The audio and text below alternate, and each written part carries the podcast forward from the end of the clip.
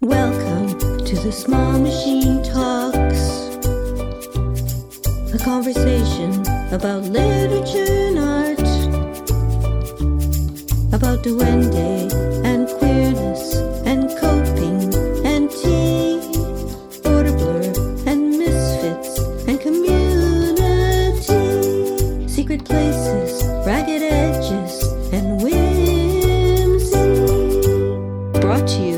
Angel House Press. I'm your host, Amanda Earl. Welcome to the Small Machine Talks. I'm Amanda Earl, and with me today is Barrie Tullett. Hi, Barrie. Hello, thank you for inviting me along.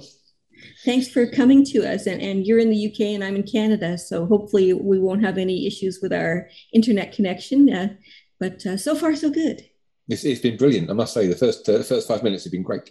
That's right. And nobody else has heard them. So, you know, that's too. I'm going to start by reading your bio and trying to pronounce pronounce things right. So here, here goes with the bio. Barrie Tullett is a freelance graphic designer and senior lecturer program leader at Lincoln School of Art and Design. He grew up in Walthamstow, East London, and studied at St. Martin's School of Art and Chelsea School of Art. He's the author of The Magnificent Typewriter Art, a modern anthology published by Laurence King in 2014. And along with Philippa Wood, he is part of a collective called the Case Room Press, an independent publisher whose work explores the function and format of the book, from single limited editions to multiple copies, from poetry to prose, from the artist book to traditional print, from stencils to typewriters, from wood and metal type to litho and digital print processes. The duo collaborate with a number of illustrators, designers, painters, poets, sculptors, students, and musicians. Sounds like my kind of fun. that's great. That's a great. That's great. I think that's the that's the um the underlying the underpinning ethos of it is is will it be a lark? You know, when you get to do a book with somebody, will it be will you enjoy doing it? Will it be fun? Yeah. And I think if it is fun, then that's that's worth doing. Uh, I must I must say I'm actually we're now the University of Lincoln. Uh, we used Oh, to be. It's the university.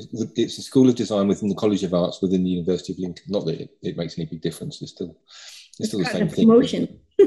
Yeah, yeah, kind of. Yeah, we can become part of the universities. There you go. Well, I- I- yeah, I, I don't know. I'm, I'm afraid I don't know a thing about it, but I, I, that's something I could have researched for this episode, but I did not. So there, I had more, it, more, more, to me, more, um, more relevant things to find out about. But uh, so I guess the first thing I wanted to talk about was the wonderful typographic Dante. So since 1987, you've been working on it, and where you are using different obsolete technology for each section of the 100 cantos. So the 34 cantos of the Inferno are realized using the wooden metal type of letterpress printing. 33 canto, cantos of Purgatory are created on the typewriter, and the 33 cantos of Paradise is, will be visualized with Letrasets. So, um, and they are, they are yeah, I was going to say, it- Yeah. it's, it's, it's, it's, I got it from the National Print Museum typographic Dante. Uh, so that I was going to say, is it still will be, or is it, or is it already? Technically, it's, it is. Um, uh, uh, I, I plan to. Um, uh, the, the work was uh, was was championed by Brenda Dermody, uh, who lives Yeah. and works in Dublin and teaches at the uh, one of the, uh, the colleges there, and she was my external assessor for the course that I teach on in Lincoln, and we're both part of a, a group called the International Society of Typographic Designers, Hmm. who run uh, student projects and student assessment uh, scheme. We're on the education panel. So we've met and, and sort of spoken about our sort of shared interests and things. And she came to Lincoln to do the um, assessing, and the, and the show was that we had a new gallery space, and the work was in the gallery space. And she really loved it and wanted to exhibit it properly somewhere in, in its in full because it was just a selection of some pieces. Uh, so she sort of pushed, really, really sold it to the National Print Museum and uh, at the time I was I, I'd finished Inferno nearly. I think I was about two illustrations I wasn't happy with, and I was quite a way through Purgatory, and I was intending to do two illustrations for Paradise to show what it would be like for this show in Dublin. The first time it had been exhibited on, you know, as a single exhibition of my work.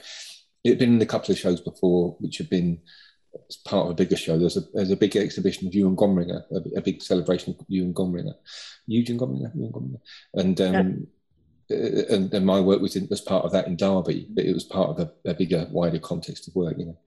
And uh, had been a little show a bit in Leeds, but again, just a selection. So my plan was to make a, a real effort for this, but then I got pneumonia and, Oh, of yeah. so I didn't quite get to, to complete as much as I wanted to complete. But on the back of the exhibition at, in Dublin, the South Bank London Poetry Library had picked it up, and I managed to actually manage to get some of the Paradise work completed for that. So I think I completed Inferno Purgatory and I've begun Paradise. It was the first time it had been seen by anybody. Then I was invited to show it at the National Centre for Craft and Design in the UK. And again, I, I made a, I did finish Inferno, I did finish Purgatory, and I had a majority of pieces for Paradise. And then it was um, picked up by the Fruit Market Gallery in Edinburgh.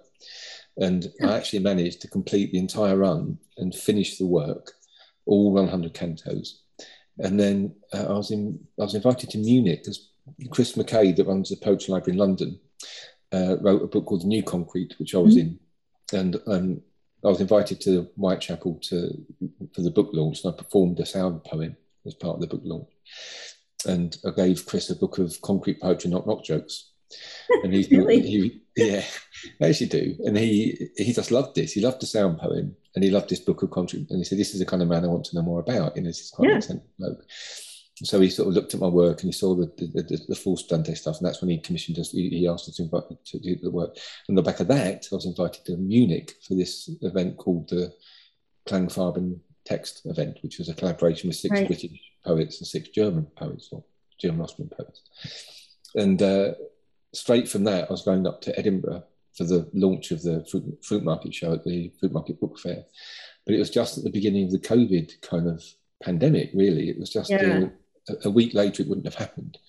We were in Munich, and people were beginning not to. There was ha- signs up everywhere saying no handshakes, you know, no touching, and we were social distancing, and all those things were just coming in. There was in quite a state of nerves.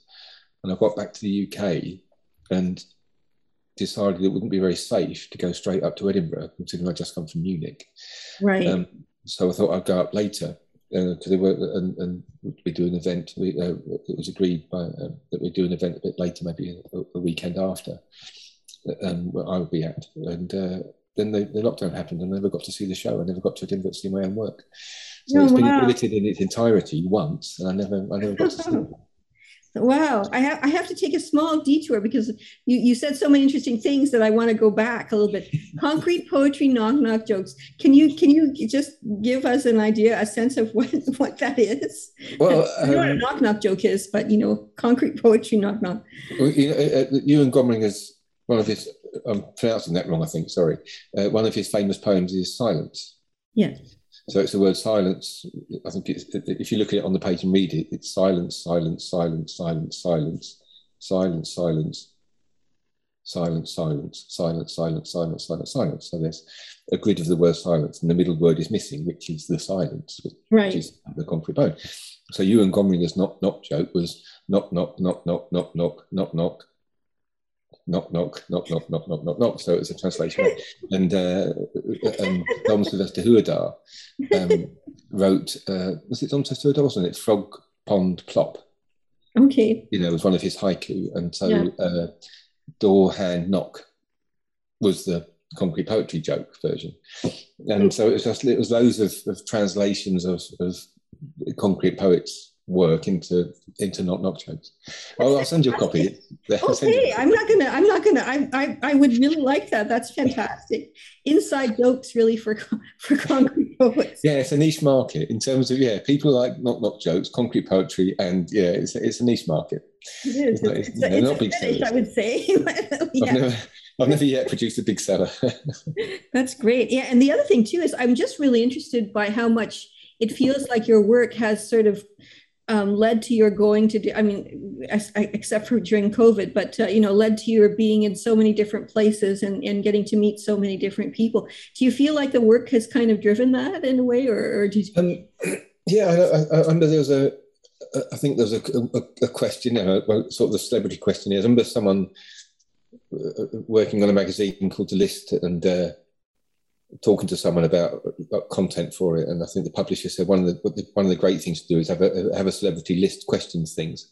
You can just you know get a celebrity to tell you the answers to what's your favourite bridge or you know your favourite your best kiss or have you ever said I love you and not mean it. And he said you see them all over magazines because they're nice fillers. You know you know it'll fill a space and, and it's vaguely interesting. so I always read those things and think about, you know, how they fill the space with the questions. And one of them said, uh, "Can you name a book that's changed your life?" That's one of the questions I ask people. And I was thinking, actually, Dante's Inferno, Dante Divine Comedy right. did change my life, right? Because uh, it got me the work I did as a student uh, got me my first teaching job in Edinburgh because the work had been published in um, uh, Baseline magazine. And Maggie Gordon, that was the head, head of the course, graphic design course at Edinburgh, was was looking looking through Baseline, wishing that, that that someone like that could come and do some teaching on her course. Mm-hmm. And I just moved to Edinburgh, and um, I turned up on the doorstep, as she said, bedraggled and cold, carrying my portfolio, and uh, it was full of the work she just looked at, literally just looked at. So I got my first teaching at Edinburgh through that work. Wow! And then through that work, it, you know, I've I've I've, met, I've I've had the huge pleasure of being exhibited in, in Dublin and in London and in Edinburgh, you know, and, and, and the National Centre of Craft and Design. And I've met people through those through those conversations. The work's been in Steven Heller's book, Type Tells Tales. It's been in Baseline. It's been in um, uh, uh, the new concrete. You know, it's it's it's been in various publications. And on the back of all that, I got invited to Munich to do this performance piece and sound poetry. The I mean, the weird thing is, I'm not a poet. That's the weirdest thing about it all. You know, oh, yeah. I'm not a poet.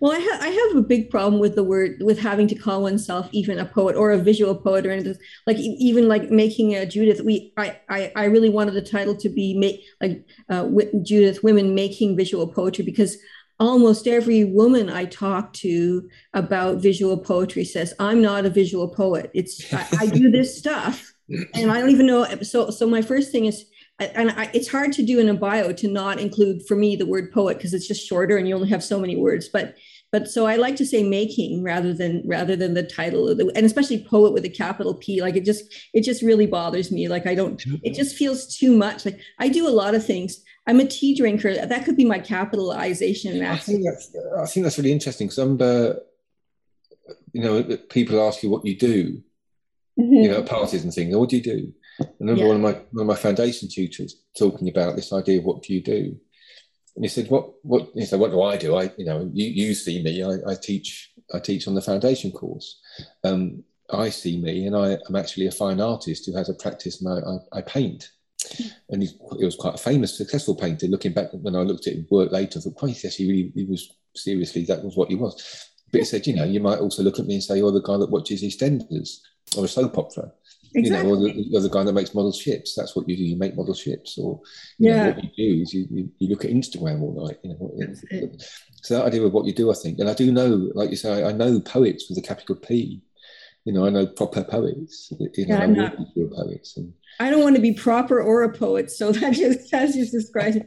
I was at a I was at a couple of years ago. I was at this uh, uh, speed dating um, thing with a bunch of other women, and they were very different from the type of people I've met because they were mostly government workers and they weren't right they weren't right like they were writing but not like creative well they were sure they were writing creatively because they were government workers but you know what i mean? They're not writing like like the kind of stuff i i do. And and so i was asked constantly so what do you do for, what do you do for a living?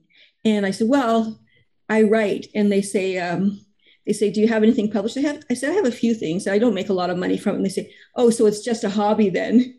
Crash. I think yeah. I think that's, you know, there's a there's a a, as a cartoon recently it had two people talking and one of them said oh what's your dream job and the other one said why would i dream of labor exactly. You know yeah i i, I think it's what makes you happy. Writing you know makes you happy. Whether or not it, it generates an income is a different thing entirely. Right yeah and know, it doesn't mean because I, I, printing makes me happy. Letterpress typewriter mm-hmm. art that makes me happy. Um, i can't make any money from it so i, I am lucky enough to be able to teach the, the, the stuff that i love you know and I, I, work freelance which is not very much anymore but i do little bits and bobs. Um, I'm very lucky to work for people like EUP, the Edinburgh University Press, and I still get work from them. But uh, yeah, it's it's it's as though if it doesn't make money, it doesn't count. But you know, that's actually what makes you happy. That's it. It's a, it's a strange thing, like to be told you that what you what you sort of your life's work is your hobby. You know, that's just your hobby. But sometimes when I'm at a party and I really get that kind of not that I've been to a party a long time. I have once actually I once toyed with the idea of saying phone sex operator just because it's something I want to do when I'm 80, and uh, you know, as to a way to make money if that still exists, and also just because like it's so annoying to be asked. So what do you do? You know, like it's like you have to. Take I think that the, the, correct phrase is is uh, a phone sex operator. It's quite funny because your voice sounds really familiar. I go, that would be a good answer. Yeah. And I say, yeah, but that was for free, so it's different. But yes. There was a, another cartoon, another cartoon. It's a couple uh, who, who weren't talking, you know, in, in the morning. They were just having coffee and breakfast, and they were they were no longer communicating. And they both go to their jobs, but they, the, the, the woman was moonlighting as a, a sex telephone sex operator, and the bloke uh, was there, and there was a really weird conversation about something to do with um, I don't know what it was now, but it was quite an odd conversation. It wasn't particularly sexual, just an odd conversation that got him interested. This, and they were, they were talking. They were talking to each other, but didn't know it. But and when they go home in bed, she's laying in bed and he, he, she says, "Oh, I found a really interesting thing out today," and, and says what it was they were talking about. that's, funny. That's good. So about about I see how see how I, I warned you that we'd probably have a lot of. Uh, uh, winding paths here in our conversations. So about about um, I guess the you you uh, kindly mailed me a set of prints by Brenda Dermody, which well she she were her, her reinterpretations of them, and they're gorgeous. And I, I have uh, several of them on my living room wall. Um, yeah, really happy with those. They're just so beautiful. Um, what uh, what gave you what? How did you get started working with uh, with Dante? Um, it does go back a long way. As if you were collaborators. Oh, yeah, yeah. Well, he reached out to me. I actually was at a book fair, and I had the uh, the dummy of one of the books uh, at the book fair just to show. I wasn't going to sell it; it was just a dummy, you know, uh, uh with an artist book. But it was a one-off, you know. I'd made. I wasn't pleased. And someone came up to me and said, "Oh," and, and pointed at Dante Alighieri. He said, is, is, is, this you?" I said, "No, no, that's the poet. I, I did the typographic illustrations." Oh, is he? Is he here?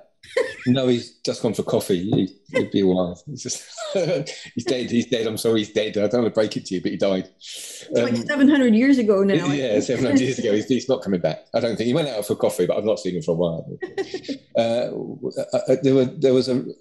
I lived in London, and uh, London was either a lot smaller or um, Essex was a lot closer because you could walk to the sign that said Essex, County of Essex and someone at one point, I was with some friends and we were walking to the cinema, I think, and we passed this in the road. There's a red line spray painted in the road, and it said "Abandon all hope, ye who enter Essex," which I thought was really funny. Yeah, I didn't know why it was funny. I thought it was really funny. And my friend, who was far more educated than me, he read all the classics. He'd read. Uh, Ulysses and he'd read the Odyssey and he'd read Dungeons and Dragons, you know, uh, rule books for role playing.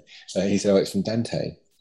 and I was really interested in this. I'd like to say that I rushed out and bought a, a, a translation of Dante. You know, I read it there, and I didn't. I read, I read, uh, I was into science fiction. You know, as a, as a, t- a teenager, and I read Larry Niven and Jerry Pournelle's oh, yeah. version, Inferno. You know, the, the, science fiction version, which I thought was just brilliant. Well, and then I, I read a, a, a, comic adaptation of it. Uh, which I read again, which I thought was just really interesting, and then I actually read a Dungeons and Dragons Dungeon Masters version of it, you know, didn't get out much. And then finally, finally, I actually did read the Inferno. I, I bought Dorothy L. Sayers translations, mm. but because I like the Lord Peter Wimsey stories, you know, I like the I liked her Lord Peter Wimsey novels, so I bought her version of the book.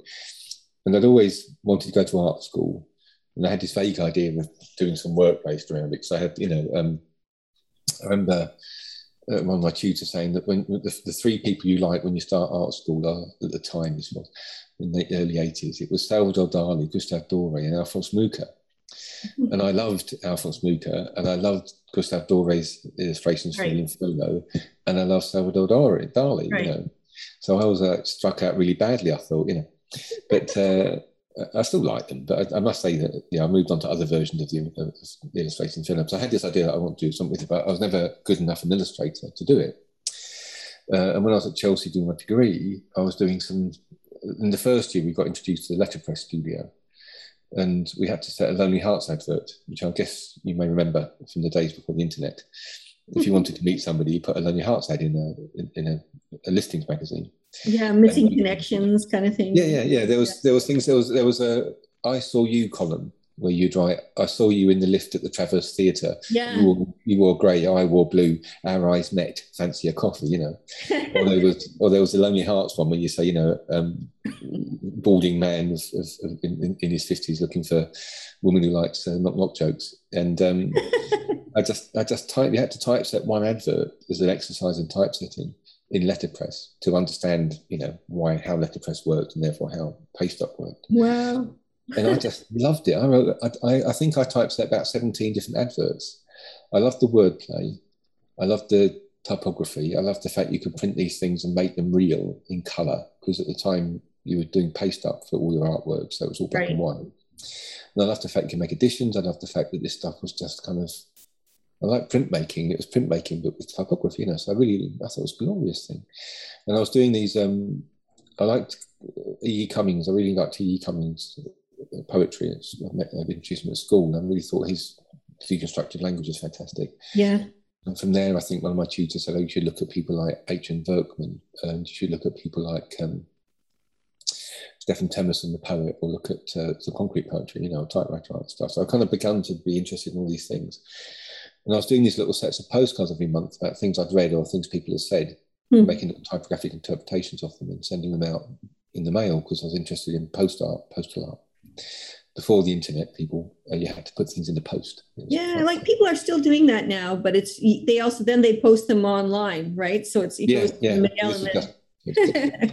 but so I thought I was really doing something interesting, and then someone showed me the work of Phil Baines, a, a typographer. He was about four years older, five years older than me, and he'd been at the Royal College, and he'd done this amazing letterpress work, which was investigating the nature of reading and the grid. So it was slightly more intellectual than my ones. But they were very similar visually. Mine just looked like his, you know, it was letterpress and it was all broken up letters. And he'd come to his kind of work looking at medieval, medieval manuscripts, and I come to mine mm. looking at, poetry. But it ended up in fairly much the same place. So I went from thinking I was doing something really exciting and new to being finding out it was actually already been not had just been done, but it was quite recently someone was doing it. So I was in a bit of a I was lost in my my shadowed forest, you know. I was at my my final year at this point, and uh, I didn't know what to do with my final major project. You know, I knew I wanted to make it letterpress, but I was lost in my little shadowed forest. And uh, I think I've been ill last night because Remember someone by me um, the, the, Dante's Inferno by Tom Phillips. Mm. To, to, get as I get well soon present, you know, so I don't know what, what wrong with me. Some viral infection, and uh, that kind of re, re sort of made me think about Dante. And then I was going on the tube and I was thinking about what I might do. And it suddenly occurred to me, I don't know why, I thought I should actually illustrate Dante's Inferno with letterpress because I could see how I would illustrate that dark and shadowed forest. You know, I knew exactly how I would do it. And I went home that night and I got my stencil sets out and my inks and I started planning the first illustration. And I went into Chelsea the next day and I set the type and I printed it. And by the evening, I'd done it. Canto one, that was it done. It was simple, really simple. Well, there's something too about sort of working on a long work. Like you, I mean, you started in '87, then and then you went for. I think it was '89. '89. Okay, sorry. Yeah. 89. That was my mistake. I said I said it wrong somewhere on, on, on a bit of paper. And then it gets duplicated everywhere. Yeah. but yeah, well, that's okay. I mean, 87, 89 at this point, you know. but um, yeah, so when you started, did you have any idea that it would be such a um, like you would be doing it for so long? Like no, know? no, no, not at all. Um, I had it was a final major project, so I, I intended to finish the illustrations for before I graduated for the Inferno, and I had a vague idea of doing the Divine Comedy, but I, at the time I was thinking uh, the Macintosh. I always call it the Macintosh because that's what it was called when it when it arrived in 1984. Yeah, and everyone thinks I'm really old because it's called the Mac, isn't it? It's a Mac now, not a Macintosh, but I keep saying Macintosh. So everyone thinks I'm really old, um, and I still say Apple key, not not Command. Um, so the Mac had just come out, and at Chelsea we had them, the little Mac Pluses, the tiny ones with black and white screens. Right. I found that I didn't, I didn't really use computers at all. We didn't have them. My school didn't have computers, and I wasn't. I had friends that had computers, but I didn't. We didn't have one at home. So I was completely kind of oblivious to, the, to what a computer was really. It yeah. was hard to, to, to say, but I didn't really understand them.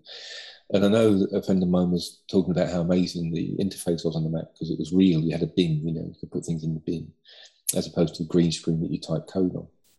And I didn't understand why that was weird because I didn't know it wasn't weird, you know, that was innovative. And I found it hard to use the Mac. So I understood paste up, physically sticking things down. That that made sense to me. And the Macintosh as a digital thing didn't. I found that really hard work. So I had this vague idea that maybe Purgatory, the illustrations for Purgatory, I'd use freehand on the Mac and do them on the Mac. Mm. And then for Paradise, I really admired several calligraphers, you know, work. And I thought maybe I could learn calligraphy and Paradise would be this completely free form calligraphic kind of experience but I'm not a calligrapher. I never have been. I never will be. No, me neither. Um, you know, and uh, sometimes rather embarrassingly, late, a long time later, I sort of finally worked out. So I ended up working on Inferno, and stupidly, I didn't move on to all three books at once. I just doggedly kept on with the Inferno until I'd finished it nearly. Then I moved on to Purgatory, but then I sort of saved myself Paradise. I should have really done them all at once if I'd done that, my le- my Letraset wouldn't be quite so knackered. You know, some of it just falls apart when you try and use it. So, well, that's part of the interest, though, of le- Letraset, isn't it? That it's, it's this fragile thing. I Kate Siklosi has a whole. Um, she wrote an essay that's Jacket Two, and also in Judith about the fragility of, and ephem- sort of ephemeral nature of it, and the way it grades, and that being part of its beauty. So, yeah, just like if it didn't degrade quite so much when I touched it, you know, something just well. just falls apart, or you, you rub it onto the page and then you, you blow away the dust and the whole thing just disappears, you know. so I wish I started that a bit earlier. But so I finally worked out the time I'd done it. I think when I started my degree, certainly my foundation course, letterpress was still just about commercially viable. Yeah. You know, by the time I finished my degree, it wasn't really commercially viable anymore. And typewriters, when I was in the middle of my degree, typewriters were still a thing. You know, they were still yeah. being used in the in the library. People still typed out all the cards on them. They were still being used in offices. You know, my mum worked on a typewriter. By the time I finished my degree, the, the Macintosh revolution, the Mac revolution, PC revolution had kind of started. So letterpress and typewriters and, and Letraset became obsolete as I went through my education. So then that, that kind of this idea of them being commercially obsolete things made made even more sense. And I thought that yeah, letterpress was the inferno. Purgatory would be the typewriter because its its rigor would make it difficult to you know to use creatively. And then paradise would be Letraset. I thought it would be like calligraphy. You'd be very free to place things on the page wherever you wanted. The, the, problem, of course, is that paradise is full of per, God's perfect symmetry. Um, Letraset is not part of that. no, it's not part of Letraset at all. So I'm kind of slightly thinking that's a bad idea. But that's a humor. That's a that's nice. I I, I like that kind of um, that kind of opposite. Uh, perfect symmetry and Letraset. Yeah, that's a, that's that's a good combination. And if I did calligraphy, it wouldn't be perfect symmetry anyway. So I don't know. No, no, same here. Yeah, I uh, when I I was in uh, we did um, in high school we because I'm in my in my late fifties we did we did typewriter we did typing classes at business office practice the girls were also taught how to wear makeup, uh, which is another part of the apparently part of business office practice if you're a girl. So, and then um, I had to use uh, the typewriter when I was doing my translation degree at, at the University of Ottawa here, and this was this was in the um, 80s, in the in the late 80s. Um, I had a um, I had a practicum at the um, Royal Canadian, the RCMP, the Royal Canadian Mounted Police headquarters and they made us use typewriters to do our translations which was just pain that was cruel i thought they they had computers but we had to use typewriters so but uh, they were electric at least but uh, yeah my experience with the typewriter was always as a as an object of labor like i had to use it to type things out for like work or school or whatever so i never saw it as a as something to play with until I started to see um, work by actually I think maybe the first first typewriter art I ever saw may have, may, be, may have been Gustave Morin's work. So and I hadn't really seen letterpress either until until I got involved in the small press community here, and I've never myself played with letterpress too much, so I have never had the opportunity to. So I, I kind of I envy people who have that. Uh, have that. But so yeah, so you do, did you find there were differences in the way you approached the the processes as far as like working with the text for each each different um, each yeah different... yeah absolutely um letterpress i think i find the easiest medium to work with you're obviously limited by the amount of characters you've got and yeah. the amount of patience you have. Because even if you've only got one character, you can print it you know, over and over again. Uh, if you want, if you need to, you can you can write whatever you want. You just need to be very patient because you need to reset the type, you know, several times to get the, the entire sentence or whatever it is you do. And you have a variety of sizes of type, you know, anything from six point type up to whatever you've got in wood type, you know, 30 lines if you're lucky. So that I think is most flexible, although you've got limitations because obviously you can only you have you can only use what you've got. Uh, the typewriter has the glory of endlessly repeatable characters. If you want to have a whole page of A's, you just got to sit there and hammer the A key. You know, you just sit there and type away, bang, bang, bang. As long as you can be bothered to sit there and type it, you can have it. But again, you're in it for the long haul. Yeah, it's not a, you know, it's, a seriously long period of time. And, but it is very rigorous in terms of its monospace grid, you know, and, and breaking a monospace grid takes effort and placing things in the right place on the page, I still find absolutely a, a lottery for me. I know other artists, you look at their work and they know exactly where that character will fall. You know, they just they just know. and uh, also, of course, everything is the same point size. I've got different typewriters with different sizes of type, but they're, they're very similar. You know, ten characters to an inch or twelve characters to an inch. You know, they're not hugely different. Mm-hmm. And I've got one typewriter which has got a sans serif font, and the other ones have got serif font. And I haven't got an italic typewriter or script typewriter, which I would love to have, but I haven't got those so you're limited in terms of the the, the way the, the, the, the, type fills the page. You know, it fills the page in a particular way. And with Letraset, again, you're limited by the amount of type you've got. Um, it's probably any probably most of it is between nine point and seventy two point. You know, and then once you've used it, it's gone. Mm-hmm. You know, that's the typewriter. You can endlessly type, and the letterpress you can endlessly print. But your Letraset is gone. It's gone. Yeah which is so it, yeah so that's it you've got one shot and then it's over and yeah so I, I think that's quite a quite an intriguing kind of way of working because you end up being you know realizing that and some of it you've got I've got some beautiful Letraset fonts but they're perished so they, they, don't even rub down anymore you know they just don't mm. go anywhere that's sad yeah so it's you know you might as well frame it and keep it as an object because it ain't going to go nowhere what might have been. It's one of those. It's back yeah. to the Lonely Hearts, Lonely yeah. Heart Letraset. Yeah, be a very cool thing. Yeah, and and oh yeah. So I've already asked that question already. so what what do you think the the I the, the thrill of obsolete technology is for you? Well, I mean, you weren't when you were working on it. It wasn't. It was sort of gone obsolete, but but now now if you're if you're using it now, what do you think? Uh, I think I'm Rudy VanderLans reading an article about him in Emigre magazine. And Emigre was glorious. Did you have you ever read Emigre magazine? Have you seen it? It I don't think so. Oh, it was amazing. It came out in 1984. Rudy VanderLans and Zuzana Licko were Dutch designers who were emigres and they went to San Francisco, I think, uh, or Los Angeles, one of the two. And uh, they felt homesick, so they produced a magazine. Mm. And it was a massive A3 folded. It was A3 magazine, so A2 folded, really big format. And originally it was the first issue, the first two issues were paste up. And they used typewriter type to generate the copy because they didn't have any money to do. I think they were they couldn't afford to get typesetting done. But then they ran a studio, design studio, and they invested in a Mac. And Zuzana Licko became very interested in typefaces for the Mac and digital fonts and bitmap fonts and getting fonts because they had black and white screens and the magazine they still pasted it up, but they generated a lot of the text from the from the Macintosh, from the Mac Intel, and uh, it was a phenomenal thing. It really was. And then the magazine became a sort of mouthpiece for the fonts. And mouthpiece for the fonts. I like that. Yeah, he was, you know, he was saying we had a font foundry basically, and every issue you did, you were selling your, you were showing showcasing the fonts. Yeah. And uh, he used a piece of obsolete software. He did paste up, and then a piece of software that became obsolete quite quickly to, to, to, generate the copy because he said I was better than, better than it was. I could do more than the software could, and I knew the mm. software. And then they you know, had to upgrade to Quark or something because his printer upgraded. And it was, Quark, oh gosh, yeah, okay. Yeah, and, and, and, and, I feel the same. I think with a, with let, letterpress, I am better than the technology. I know exactly how it works.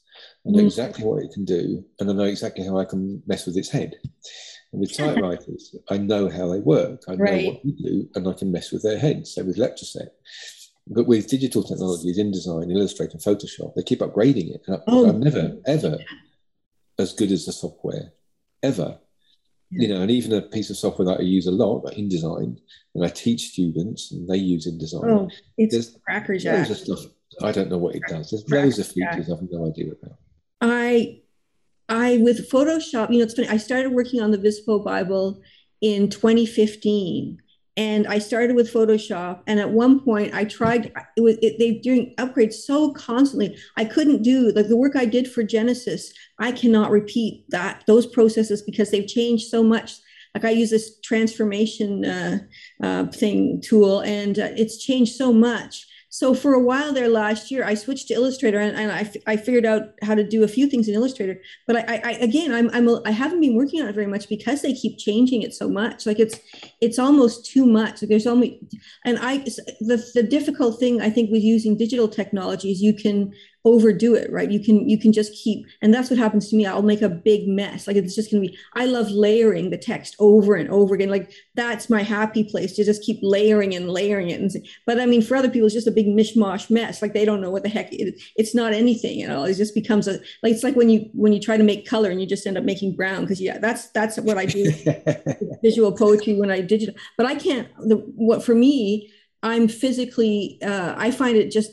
I'm my I'm so uncoordinated, untalented with my hands that I find it difficult to do. They like people do some great. Uh, they do all kinds of things. If I try to do things like collage and so, well, I mean, now I've learned that it's okay for things to be not perfect. But my stuff is definitely not perfect. Like every, I make. Um, I used to make. Um, um, stoneware um, pottery, and my my instructor said my work was charmingly uneven, and I said much like my character. So you know that's it. I think that anything physical that I do is going to be charmingly uneven. So which is fine, but you know when you're thinking you're supposed to master something and you're supposed to learn how to do it well, and then you've got this cockeyed, you know, collage with the it just doesn't work so so uh, to, to, to personal satisfaction. But I can get a, a feeling of satisfaction when I have managed and I would say that everything I do um, for for visual poetry when I do digital stuff, it's all accidental. Like it's not. I, I it doesn't matter. I could never say I want it to be this shape or this whatever. Like I, I've tried that, and it always ends up becoming something. Let's call it abstract. You know, like I actually did a project where I was doing um,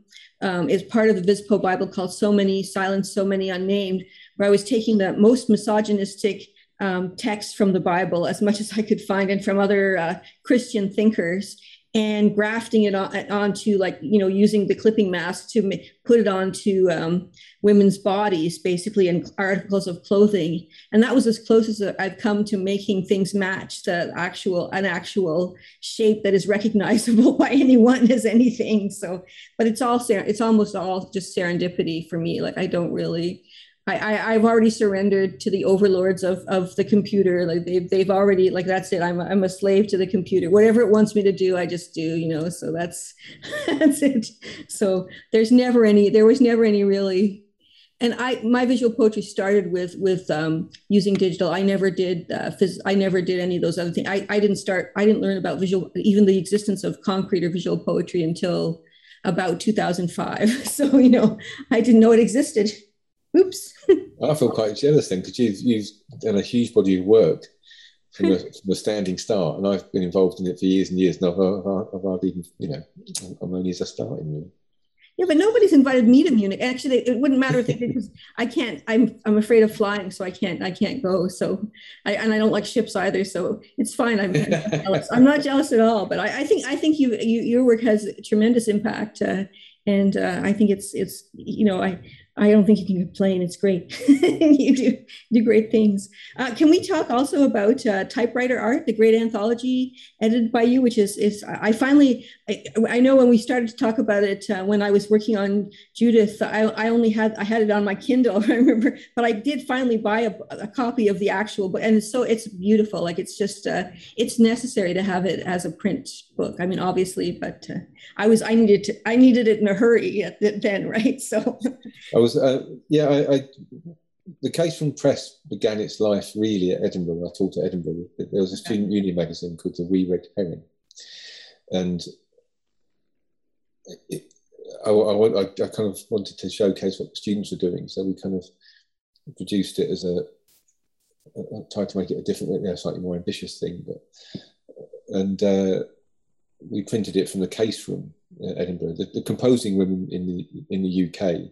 In England, it's a composing room where you have all your type, and in Edinburgh, it's called. In Scotland, it's called a case room, so oh. it's a case room and we ended up uh, making the issues sort of independently of the student union because they were becoming more about showcasing the design work we were doing rather than originally I wanted to try and involve the whole art school because it was a student union magazine, but because I was obviously working from the graphic design visual communication course, I ended up getting a lot of content from those courses. So it wasn't, it didn't really have the remit it, it, should have done. So anyway, we did an independent issue. And that was the Caseroom Press and the case from. And then I went to Glasgow and uh, a bit busy, and I didn't do very much in terms of that until I went to Lincoln, and then I restarted it as a case magazine, the Caseroom Press. And I met Philippa, and we started the Caseroom Press as a kind of more um, open artist book collective. And uh, one of the things I wanted to do, I really liked Alan Riddell's book. Um, I had a tutor called Alan Barker at St Martin's, who was a fantastic, fantastic guy, a painter, and um, quite famous, and did loads of. He did. He knew Alan Riddell, and he had a copy of Alan Riddell's typewriter art book, and the, t- the corner of it was chewed by Alan Riddell's girlfriend's parrot. Alan Riddell's girlfriend wrote the Sloane Rangers Handbook. She was a writer and wrote the Sloane Rangers Handbook in the 80s.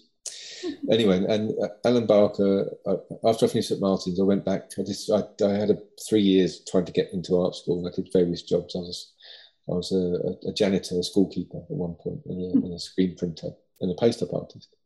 And the Mac, the Mac killed the paste up industry, yeah. you know, pretty much overnight. And uh, I did evening classes and things with Alan Barker doing life drawing and stuff. It was, it was so helpful, so supportive. He was such a lovely, lovely tutor. And uh, we were talking about what I was doing at Cheltenham. I mentioned some of the people I was looking at, H. N. Werkman and people. He said, I've got a book you you might like. And he brought it in from me and said, You can have this if you want. And it was Alan Riddell's uh, typewriter anthology, which I thought was glorious thing. You know, it's a beautiful thing. Yeah. And it, it was a I just thought it, oh, it'd be lovely to do a new edition of it because it, it, it, you know, it was it made in the seventies, and this was he gave me his copy in the late eighties, I think, or mid eighties. You know, ten years later, and Alan Riddell died um, just after he put the London show, that London Edinburgh show on and wrote the book. He was playing another show, and he died of a brain hemorrhage, I think, quite unexpectedly. Mm-hmm. So the kind of nascent typewriter art movement you know, it's all very it's individual people doing stuff, and he kind of brought this thing together. And then when he died, it kind of lost that tipping point, and it mm. didn't, didn't happen. So I had this idea about doing a new edition of it, or reprinting it somehow with the Caseroom Press, because I was interested in it. And I remember speaking to Ken Cockburn, the poet, about him. I work with a lot, and he said, "Oh, you should really, you should get more content if we can." And I tried to find out. It was published by London Magazine Editions originally, and the copyright had changed hands several times because the LME had, had, had, gone bust or been bought out and bought out by somebody else. So I'm trying to find out at various points who owns the copyright on the book if I did get to reprint it. And uh, I can't remember quite how it came about, but Laurence King Publishing were interested in publishing. I don't know, I had a conversation with Jo Lightfoot, who worked at Laurence King. I can't remember, she might remember how, how it happened, but they were quite keen to talk to academics about writing books for, for design students.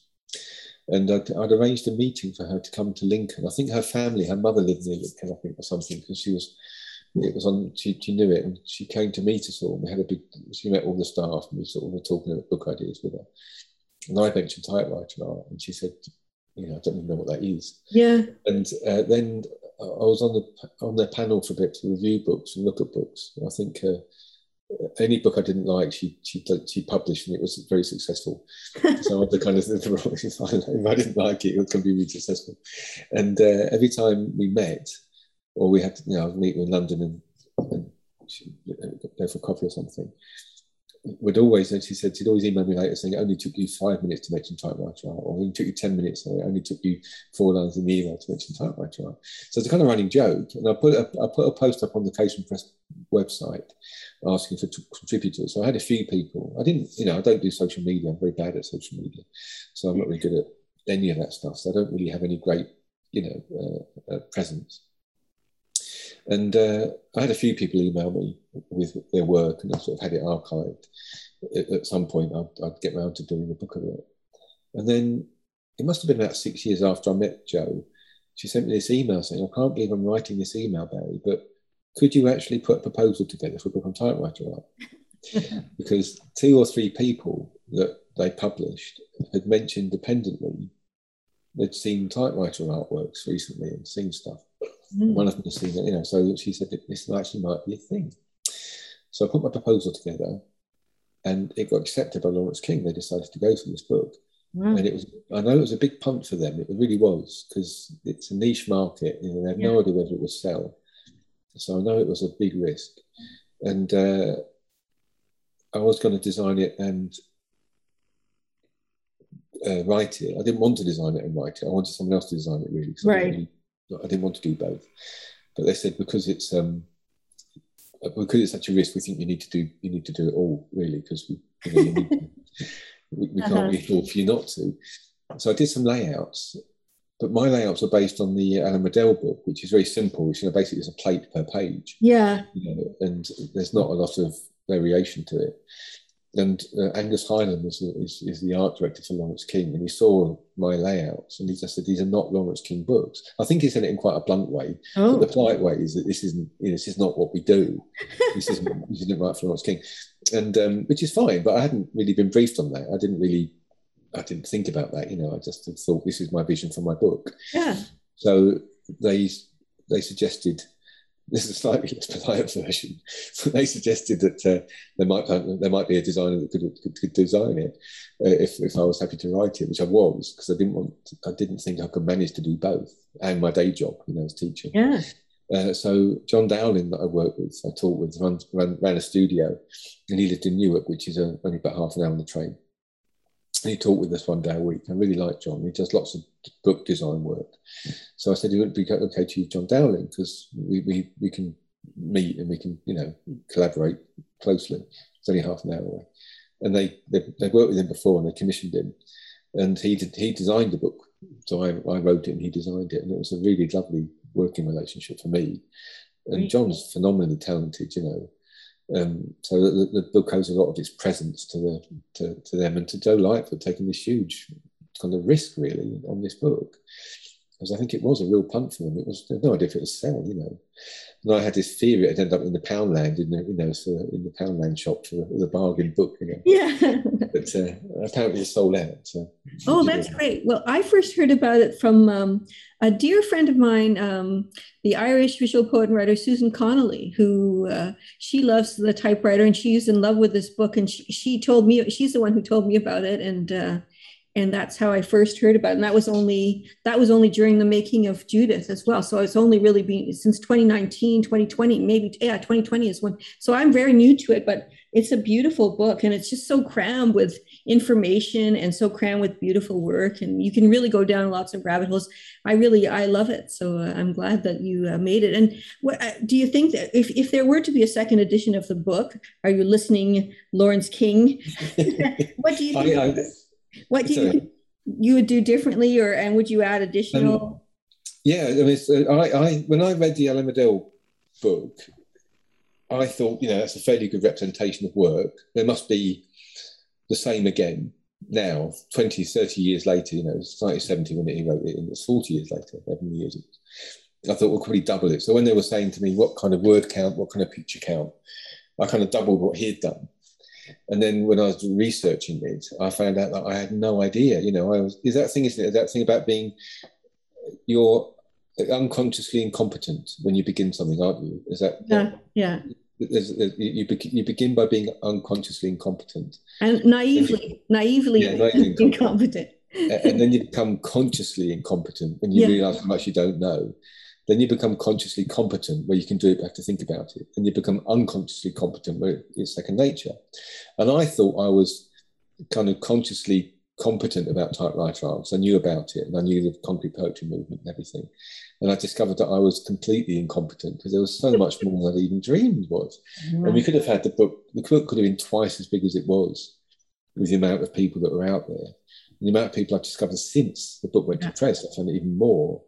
And I was supposed to, I planned, um, this is my embarrassment, I never told anybody this, but uh, there were several things that we couldn't get copyright on. One of the lovely things about the book was that a lot of the people are still alive, but they're quite old. And there was lots of email conversations with people that I'd long admired the work of. Right. And their daughters would get in touch on behalf of their mums or dads, you know, mm. the artists, because they were you know, very elderly. And you'd have these connections with these people that you'd long admired. And some of the people didn't know where the work was anymore. Some people had, had died, the work had disappeared. Some, so we couldn't, getting copyright was quite difficult. Oh, yeah. Bill, Bill Bissett was wonderful. Bill Bissett said that anything that he'd published, we, we, happy, he, we could republish. You know, he was quite happy he, to, for us to take anything that he'd published in his magazines, we could republish. And there was one illustration I wanted to include. And the only ver- copy of it was in a magazine that I've got. And I had a really wonderful, I had a wonderful Jo Lightfoot was my commissioning editor, Jodie Simpson was my editor, was incredibly patient, I think, and I had a really, really lovely picture editor as well. She was fantastically good, and she found all these different things, you know, and uh, she found that the, the, the, magazine that I had this piece of work in that I wanted had been bought out by another publishers in the 1970s and mm. bought out again in the 1990s by another publisher. So it's owned by a very big publisher. And we, she got hold of them, the person that was now the owner of the rights of this book published in the 60s, magazine in the 60s, and said, We'd like to use this piece of work for an anthology of typewriter art. And they said, oh, Yes, it will cost you £500 for the image rights. Ouch. And we said, Well, we haven't got £500. It's, the, the, book really is on a low budget. You know, it really is a punt. So yeah. You know, we don't have a huge budget. And they said, Well, it's £500, we can't have it. And I'm, I was so annoyed it, this wasn't even theirs. The person making this decision wasn't yeah. even alive when the frigging magazine was published. And it was published by somebody that was nothing to do with his publishing house, nothing to do with the one that owned it before. And it was in complete obscurity. And all we were asking to do was republish it, and it would make no difference to them at all. And they'd get a credit anyway for the. Yeah, there would be a credit in the book, yeah, and they, yeah. they, they, wouldn't they wouldn't have it, so we didn't publish it. And there's lots of things where we couldn't find the copyright or we couldn't find the artist to agree the copyright or we had an image like we had the image from the Alan Riddell book but we couldn't get hold of anybody that would be, be okay to sign off the rights to use it because again LME London Magazine editions have been through so many different copyright holders mm. Alan Riddell had died Alan Riddell's girlfriend at the time had died so there was lots of frustrations about what we could include and couldn't include. And Laurence King were really fastidious about the copyright issue. You know, it's like we have to make sure it's all yeah it's all correct. And there was one lovely one. There's a beautiful portrait in the original Alan Riddell book by uh, Zoran Popovic. And we couldn't find Zoran Popovic. Uh, my, my, my, picture editor emailed, so I just really, I, I, I can't find anything from Zoran Popovic. So I had a look online and I found a Zoran Popovic. So I emailed Zoran Popovic and said, I'm sorry, I don't know if this is the right person. I'm looking for a typewriter artist called Zoran Popovic. Um, I'm editing a, a, book of typewriter art and uh, I'd really like to include his work, but I can't, we can't find his contact details. I'm just reaching out and I hope it's you. Thanks very much, I didn't hear anything back, didn't reply. And uh, about two months later, I had this email. And it said, Dear Barrie Tullett, the typewriter art man, my name is Zoran Popovic, the typewriter artist whose work appeared in Alan Riddell's book Typewriter Art. I was passed your email on by Zoran Popovic, the filmmaker, a friend, a friend, of mine, who passed your email on from Zoran Popovic, the poet, a friend of his, who passed your email on from Zoran Popovic, and it ended up a student. I'd emailed a student who'd known another Zoran Popovic, and he passed it on to Zoran Popovic. And we had this finally got hold of the right Zoran Popovic. And he sent all this work. We had about six different illustrations in the book, I think. We had options to use them, which we hadn't been seen before. And that was quite glorious. That was really glorious, you know. It almost sounds like a Woody Allen film or something. Oh, the many Zoran Popovic and the typewriter. There were so many people that had, their work had fallen out of favour, or that you know typewriter art hadn't been popular, and there was suddenly it was really lovely this kind of resurgence of interest in their work. Mm. You know, that was gloriously lovely. And uh, I, would originally the stuff we couldn't get. I'd originally planned on the last page. It's blank, the last page, apart from the little thank you to the kids uh, for letting me use the, the, computer, not not for Minecraft. And I, I, had this big, I had this text which was loads of website you know, um, to look at and, and archives resources and some links to things that we couldn't get copyright for, but the stuff was on the web, you know. Right. Um, so I had all this stuff that I was going to put, and I forgot to send it to John. I forgot to send it to him. So when the book came out, I thought, Christ, there's a whole fucking page missing at the back. um, but not that it matters because no one's expecting it, but it was just an extra little thing that I thought would have been quite nice to include. If I'd been canny, I'd have set up a website or a Twitter page or something and put it on that, but you know, it's, it's beyond me. So.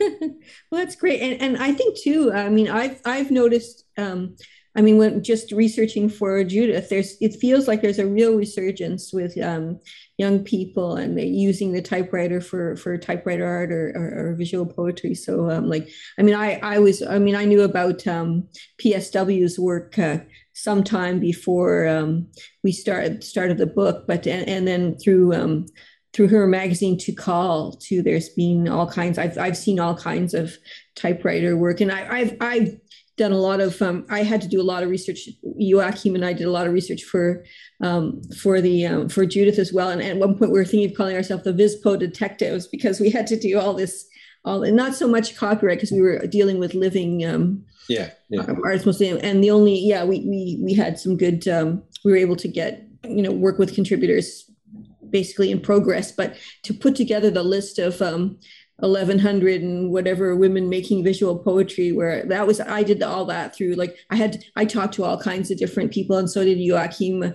And yeah just it does feel like detective work when you're when you're working on an anthology and trying to get all that. And there's all kinds of people you'd like to include like um, I, i'm actually quite impressed with the number of women that are making typewriter art especially. And i find that a lot of them haven't like you hear more about the men so it's kind of fun to to um, i think that if you did another edition you'd have a lot more women in the book for one thing with this, with the current uh, yeah, no, I agree. There's, there's, there's, there's, I've got a list of. I mean, I don't think there's. I mean, Laurence King took a, a huge punt, I think, and one of the things I know that the the Sackners, the Sackner archive, Ruth and Marvin Sackner. Yeah. Um, there was a book of Dom Sylvester's work uh, by Occasional Papers. Nicola Simpson written an essay for them, and they own. I think they own nearly all of Dom Sylvester's work. I think wow. it's in the V&A. They've got a huge archive of it, and they they allow that they'd, they'd let them use all the work they have in their archive for the book. So they have the biggest repository of typewriter art in the world. Yeah, it's amazing. And Laurence King had, had, had agreed to publish, you know, signed a big contract with them. And the first thing I did was go through the online archive for the Sackners because I thought, well, that's the place to get all the images because they've got all the work. And I emailed them with this request with a, this list of images, and they decided that they were going to do their own book. Yeah. Yeah.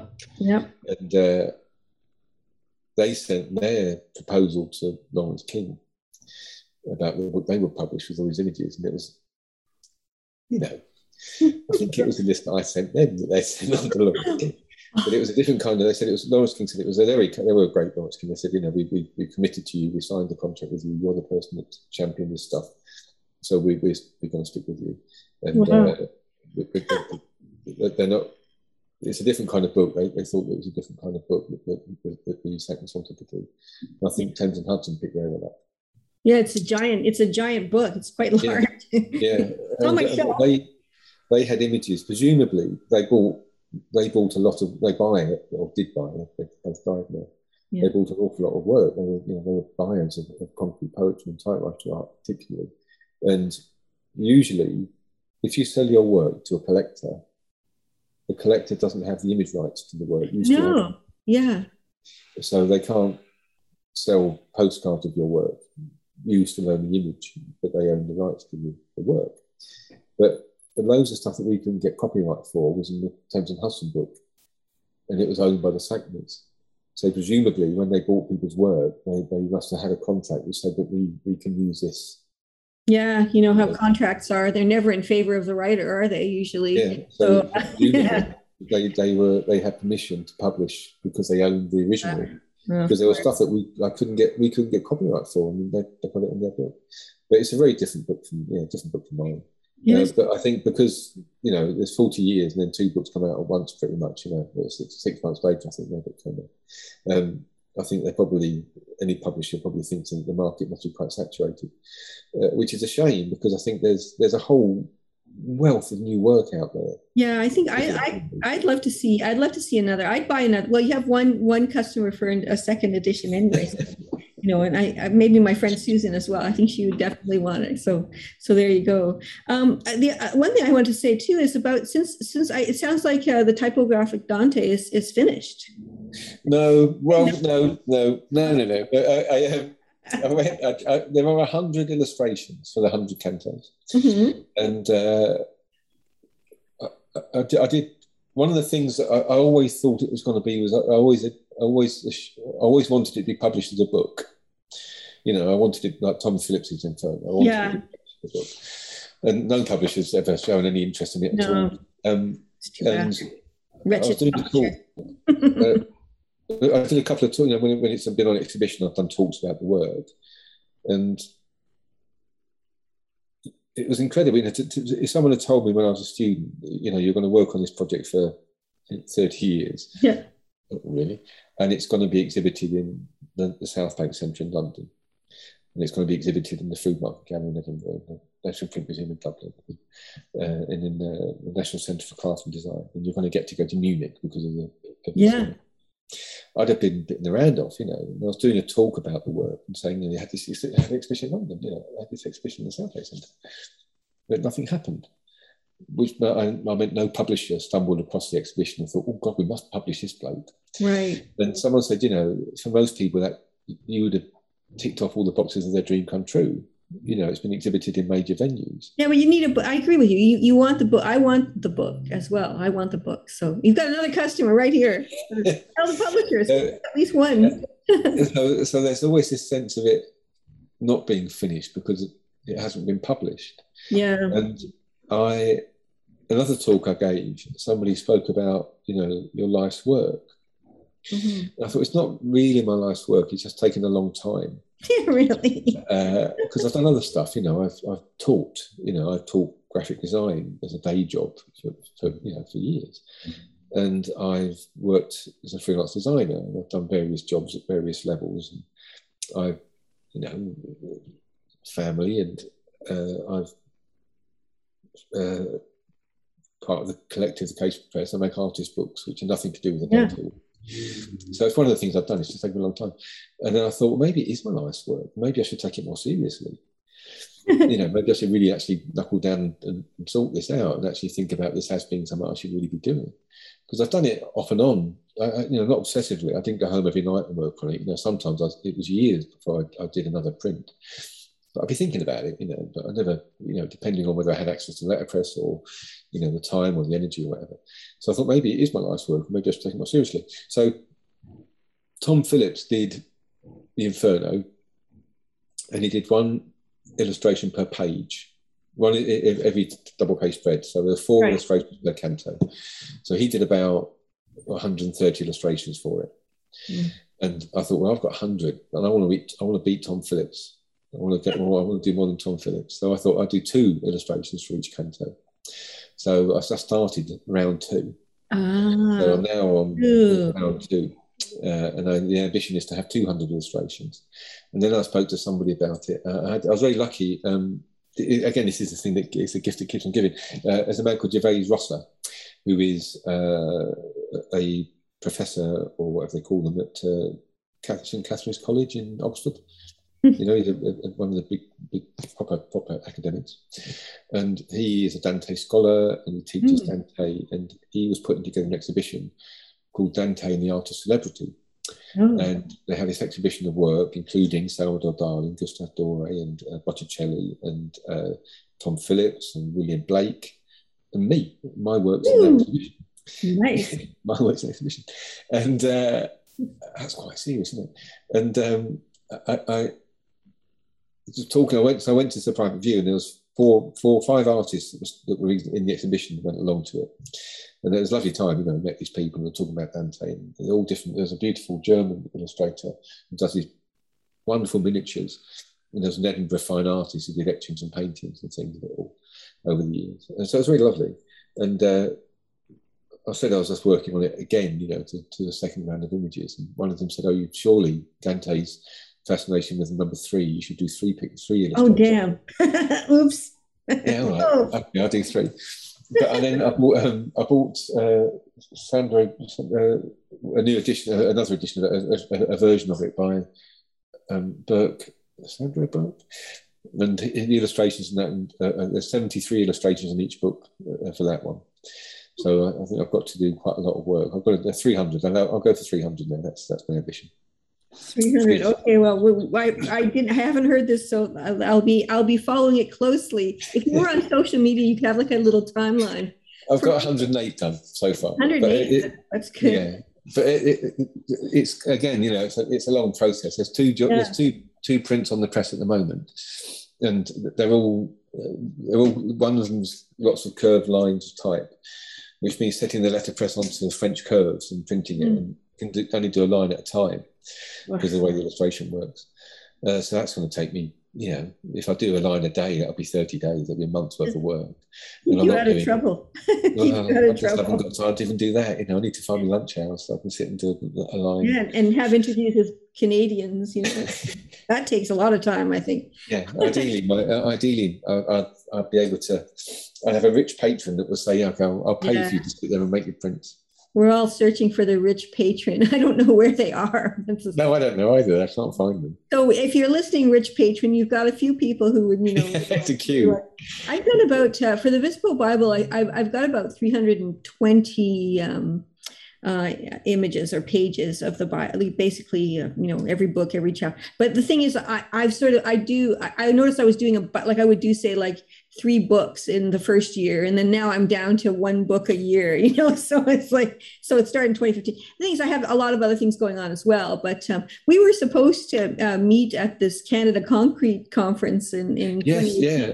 So we yeah. and I people were telling me about you as I was starting. I was only I I worked on the Vispo Bible and and people were were starting to tell me about you. So that I'd heard of you for the first time in 2018 and I was interested uh, in in what you were doing but then because you you weren't there I didn't I didn't even there were so no, many things that, so it really it's only in, in the last year or so that I that I've actually had the pleasure of finding out more about your work and, and stuff is is there anything else you'd like to add as we as we uh, I was disappointed, bitterly disappointed not to get to the the, the Canada concrete thing. I, I mm. remember getting emails on it. It's, it. It was rare for them to invite people from outside Canada, so I was incredibly touched.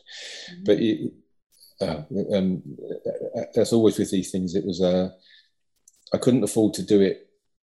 I didn't have the money to go. I couldn't no. afford to pay for it, so I put uh, I put funding request into the university, um, which they were very they were very excited about. But it, the timings of the funding requests didn't match the timings of the you know of the event and then i was waiting for something and i realized that it was too late now you know you're patiently waiting for this thing to happen then suddenly i thought fuck it's too late sorry this is fun uh, mm-hmm. i'll say that again so you can edit it out so i thought suddenly i realized it was too late and it wasn't going to happen and um, there was i suppose now it would have been easier to do to have done it you know, video virtually. Yeah, time. yeah. It's not the time that was still.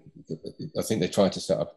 Try, yeah, they tried. You were you were there just in case, but secretly, I was partly glad because I had then more time for my part. So you know, I would love to have been there. I really would. No, I would. I would have been great. I would have chipped in a little bit of money. We maybe we could have passed the hat and brought you over. You know. Yeah, I was. I was, fantastic. I was, it was really good that conference. It was fantastic. Yeah, no, that was, symposium. It was super interesting. I'm not an academic any, uh, uh, you know, for a long, long time. So, uh, but I was, I was fascinated by the, I met all kinds of people that I hadn't, I met Johanna Drucker, you know, it was, it was thrilling. The whole thing was a great experience for me as a, as a sort of a, a lay person going into, uh, it, for, for an academic conference. I, like I, I've been to a few that had sort of, I was a little bit interested in, and this was like just so fascinating and there were so many interesting people and i would i would do the whole thing again like if, if there was a canada concrete too i would i would i would go to that i would love to I would, I would, talk to robert stacey let's do another one. let's do another one robert heaven and earth to get there. I would move heaven and earth to get there. I really would. I was. It was a long, dark night of the soul that when I realised suddenly that it wasn't going to happen because, you know, there, there, there, wasn't enough time to get it sorted out. And uh, yeah, it was a that was a that was a bit of a blow that one because I thought that was a well, that's it. We have to do something. We'll have to have something else. We'll have to bug uh, bug Rob St- uh, Professor Stacey over at the University of Ottawa, and he's he's the chair of the English department there now. So he's probably really too busy for that. But uh, you never know. You never know. It would be fun to do something. Uh, is there anything else you'd like to talk about before we close close the uh, close the show? Um, well, I don't think so. Uh, let me think. Oh, I don't know really. Um, um Right. No, no, I think, uh, I think I think you covered it. But uh, thank you for inviting me to talk, and it's been lovely to to chat to you about it all. Yeah, it's it's great fun. I, I've been wanting to have you on the show for a while, so I'm glad we finally had a chance to. Uh, I finally, um, you know, had my had a chance to invite you and and have you come on as well. Okay, well, thank you for being on the show, Barrie, and thanks to my husband Charles for processing, to Jennifer Peterson for the intro and outro music, to all of you for listening and sharing the episode. Stay tuned for episodes with Christine Snodgrass, Amelia Morgan, and Stephanie Malosh of Coven Editions, Jennifer Mulligan to discuss the poetic elements of the poetic elements of film, and then in 2022 we'll be talking to Ellen Chang Richardson and Nina Jane Drystek of the Riverbed Reading Series and more. Thank you very much. Thank you for listening to The Small Machine Talks. The Small Machine.